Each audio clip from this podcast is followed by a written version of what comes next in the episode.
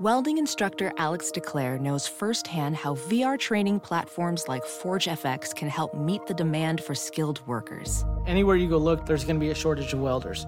VR training can help welding students learn the skills they need to begin and advance in their career. The beauty of virtual reality is it simulates that exact muscle memory that they need. Explore more stories like Alex's at meta.com slash metaverse impact.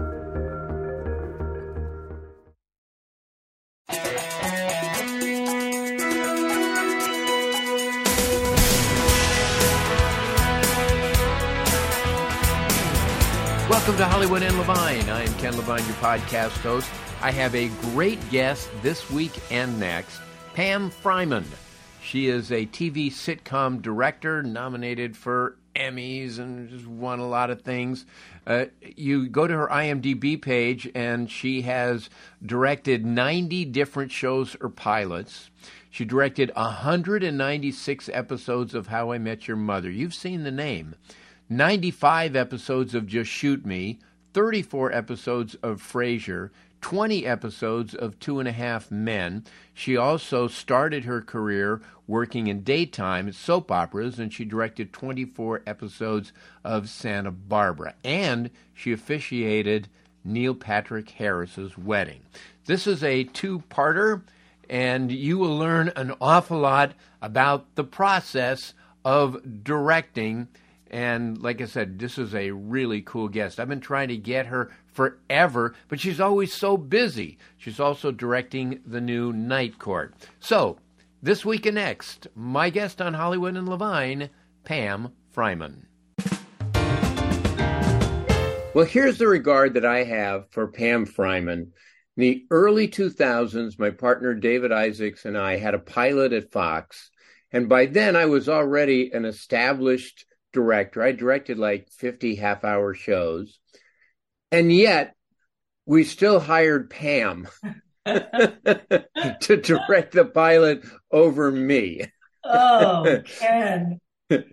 so, what, do you want to say more about that, Ken? That experience? about that pilot? Have you forgiven us for hiring you on that pilot? I, I, we all went down together. It was lovely. and we were still laughing by the end. That's true. So let's start out with your origin story. Did you want to become a director? How did mm-hmm. how did this come about? I I did not want to become a director. I would never uh, have dreamt that big. I grew up outside of Philadelphia in Villanova, Pennsylvania. I was the daughter of a fashion executive, and I was sure that I would be a buyer at Bloomingdale's. That's what I thought, truly but I was a fan of TV.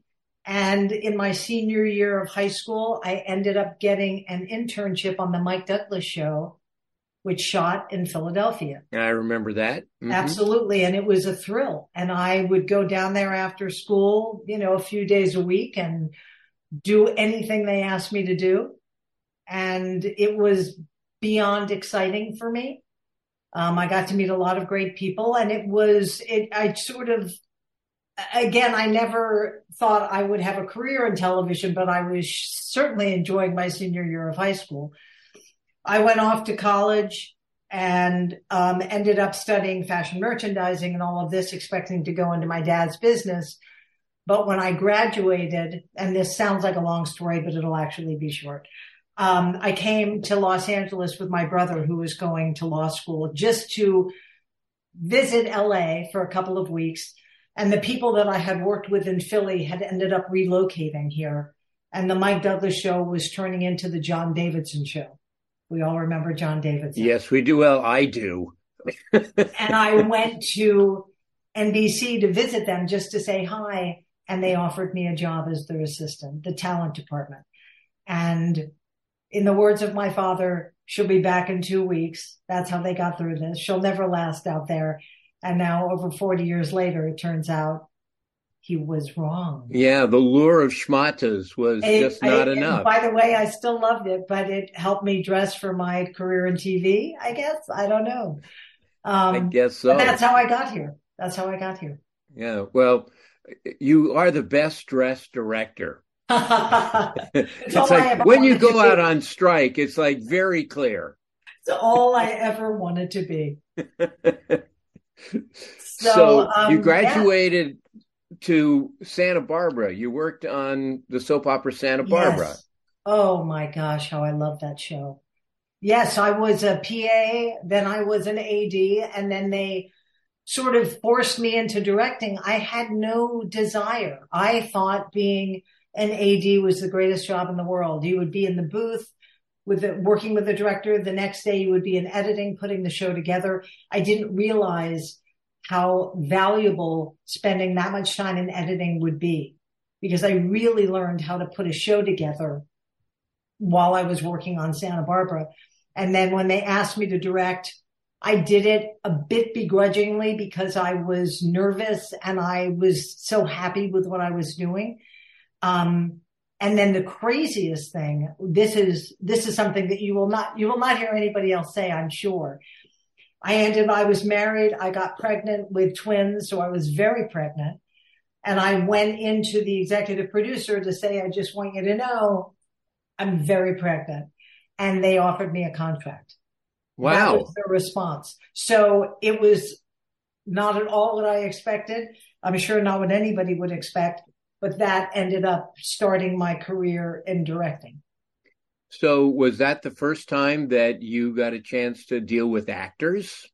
Yes, absolutely. But the great thing was that because I had been a script PA and an AD, I was very comfortable with this group of actors. Um, and they knew me and they were rooting for me. So, um, it was, I had a support system, not to say that I wasn't nervous and not to say that I was good at it, but I was good enough that they kept asking me to do more. And I loved it. I really loved it. How many cameras do they use on a four. soap opera? Sometimes three, sometimes four. Yeah. So you really cut your teeth in in um, in soap operas. Absolutely. By the time you graduated to sitcoms, you knew your way around the cameras. I did, and the the great thing about soaps back in the day, and I'm not quite sure exactly how they do them now, but we were shooting an hour of TV a day. So you had to be fast. And that's what I learned. And so when I graduated to sitcoms and I ended up being fast, it became sort of a calling card for me. It was, you know, because as you know better than anybody, on a shoot night, they didn't say, how was the show? They'd say, what time did you get out? so, you know, it turned out that I knew what I was doing, but I was fast. And that came from doing daytime. Yeah. See, when I started, even though I had prepared and had my whole camera blocking all right. laid out, yeah, um, it took forever. Of course, you know, and when I got behind the quad split, which is the four cameras, um, and you see them all on one TV screen, uh, it was terrifying. It was one of the most uh, terrifying and, and by days the way, for life. me too, I don't want to make. I wasn't. I don't want you to think I was good at it. I just had the opportunity. so I just kept working at it. And years later, I ended up getting comfortable, but it took a while.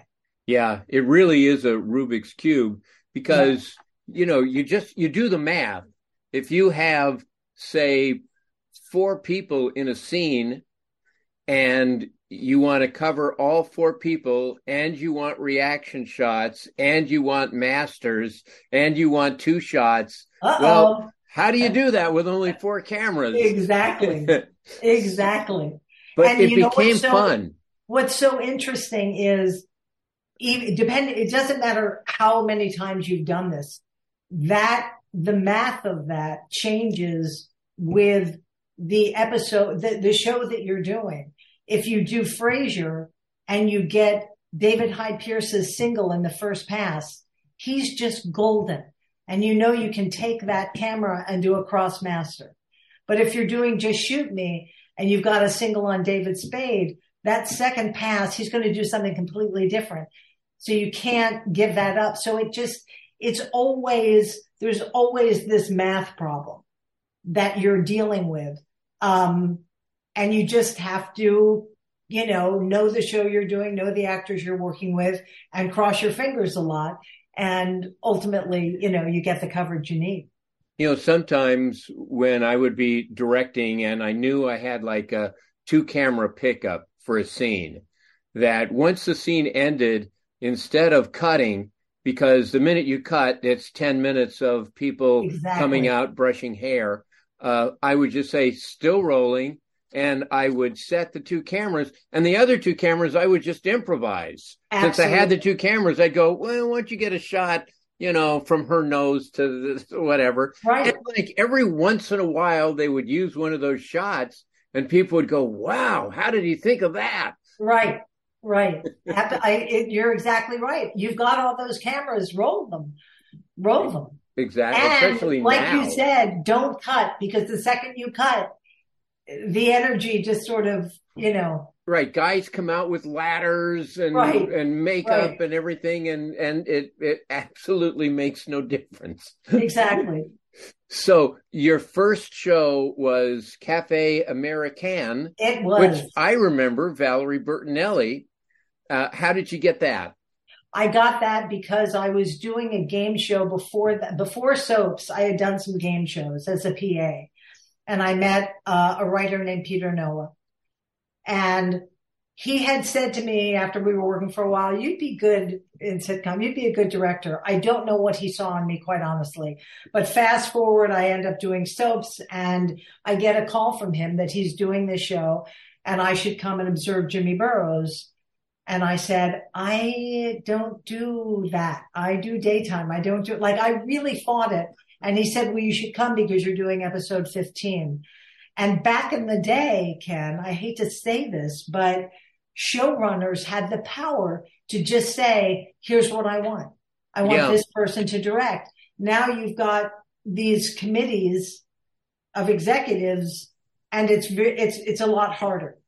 So I went to Warner Brothers. I sat in the audience. I talked to Jimmy. The first thing he said to me was, "You've been in here. This is funny. Widen out." He kept just shaking his hands, just Right. out. Right, yeah, you really can't do extreme close-ups in sitcoms. Exactly. Yeah, And I sat there and I watched and I was as nervous as you can imagine. And I ended up doing, uh, that episode, that the last episode, because the show was canceled after dress rehearsal. I want you to know, wow, you're the you're the Black Widow. not only, wait, it gets worse. Um, we were, it was a, we would shoot on Tuesday night. So we rehearsed Wednesday, Thursday, Friday. Over the weekend on that Sunday in the wee hours, it was the Northridge earthquake. So this was my first episode of prime time. And we were pushed a couple of weeks because the stage was damaged. And I thought, why would anyone want to do this? Earthquakes, cancellations, send me back to daytime where it's safe.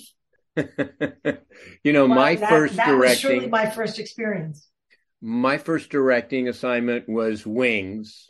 Uh, my very first scene, it was like a birthday party scene in the terminal. So like everyone is coming in, making entrances, bringing birthday presents Oh, and stuff. and- you know, it was just a complete nightmare. But I'm very thankful because when I got through that episode, I figured, you know what?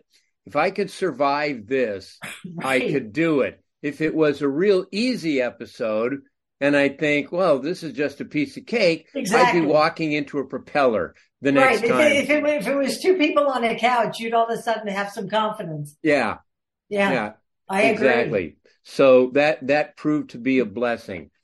So here's the big question: It is hard enough Yes. for a neophyte director to gain the respect of the cast and crew. It must be much harder for a woman. How did you deal with that? I never experienced that. That's how I dealt with it. Wow. I never, this is what's so crazy. Much You like I- commanded respect? no, I certainly didn't. Um, I loved what I was doing. I happened to love actors and what ended up happening, uh, was I became a very nurturing, I'm a mom and I was a mom on set and I never pretended to have the best idea. I just really wanted to be there. I really wanted everyone to feel comfortable. I wanted everyone to do their best work. And it was that, that kind of setting that made my career sort of take off. Um, I knew my way around cameras. I was certainly fast. I was good at sort of listening to the notes that were coming behind me, but focusing on the actors and not letting that get in the way. It's like working at the UN, you know, you're like listening to so many people. Um, but I think it was the love that I had. I never felt like the woman. And clearly I was, certainly when I started, but I can't explain it to you. It never occurred to me. I and, think knowing cameras and knowing the technical side going in, yes. you probably went over those guys. And by the way, not that I didn't have some rough experiences because I absolutely did. I worked with camera coordinators who would look at the quad split and one in particular who shall remain nameless looked at my shots and said, are you really going to do that? That's what you're, that's what you're going to do on B camera. And it would just shake me. But I was, you know, I would cry. I would wait to cry till I got in my car. I felt that was important. There's no crying on set. There were people who tried to undermine me. There were, you know, there there are a lot of personalities in this, but kill them with kindness. And and that's what I did. And it I, it absolutely took a while for me to become comfortable. Don't don't think that I wasn't feeling kind of ill those first couple of years, but I I persevered because I, I really liked it. I really, really liked it. And I still do. Do you have any stories of actors who tested you?